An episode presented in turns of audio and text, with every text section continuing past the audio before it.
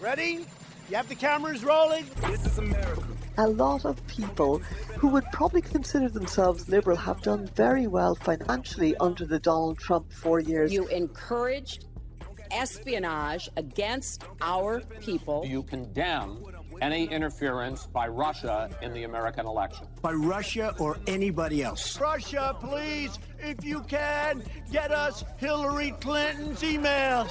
Please, Russia, please. To renew America, we must revitalize our democracy.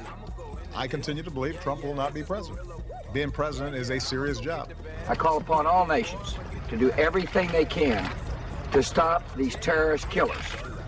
Now watch this drive. This is more work than in my previous life. I thought it would be easier. I do miss my old life.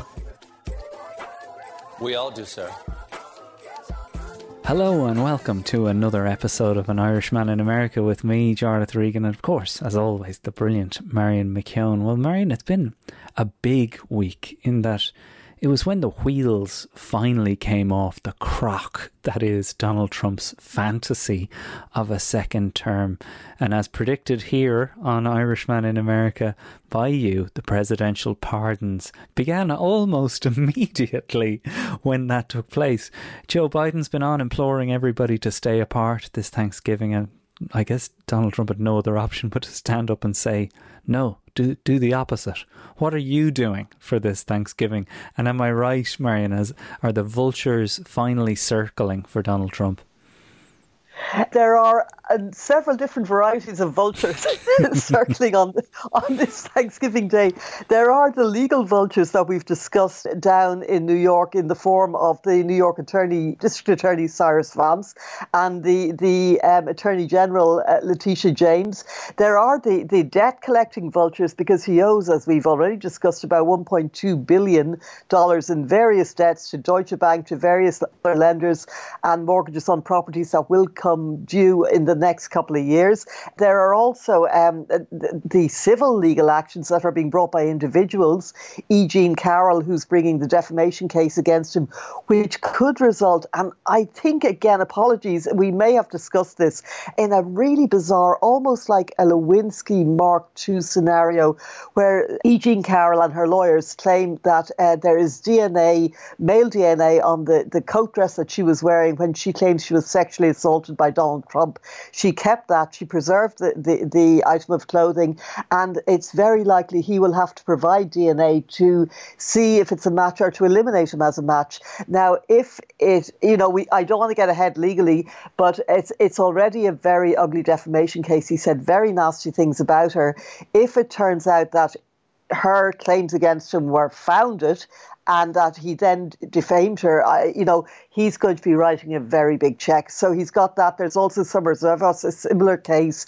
So he's got, all, as I said, he's got all kinds of vultures and turkeys and all kinds of things flying around the, the White House. One of the reasons that he was so reluctant to leave, as we all knew, was that he knew once he was no longer president, it would open the legal floodgates. Now, in four years' time, a lot of those cases would have been statute barred by the statute of limitations. It would have been too late by 2024, but it's not too late over the next couple of years.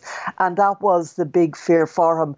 Now, as he said, of course, he cannot even make a final gesture at a time when American deaths are back up to the levels they were almost, you know, 2,200 on Wednesday, 180,000 new cases a day at the moment, more than a million new cases every week.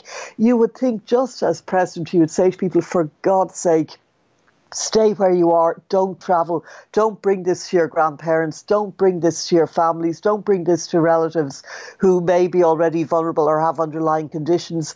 But it, it didn't happen. And one of the most sinister things about this Jarlath, or you know maybe sinister is the wrong word but the Centre for Disease Controls the CDC refused to issue a don't travel advisory during the election and that was the time when people were making plans for Thanksgiving, when they were booking their flights, etc. So they wouldn't do it because Donald Trump didn't want his election. He didn't want basically to lose any votes over this, to make it seem like there, you know, there, there was restrictions being put on these freedom lovers who want their guns and want the right to spread COVID anytime they choose. So he, the CDC stayed silent right up until after the election.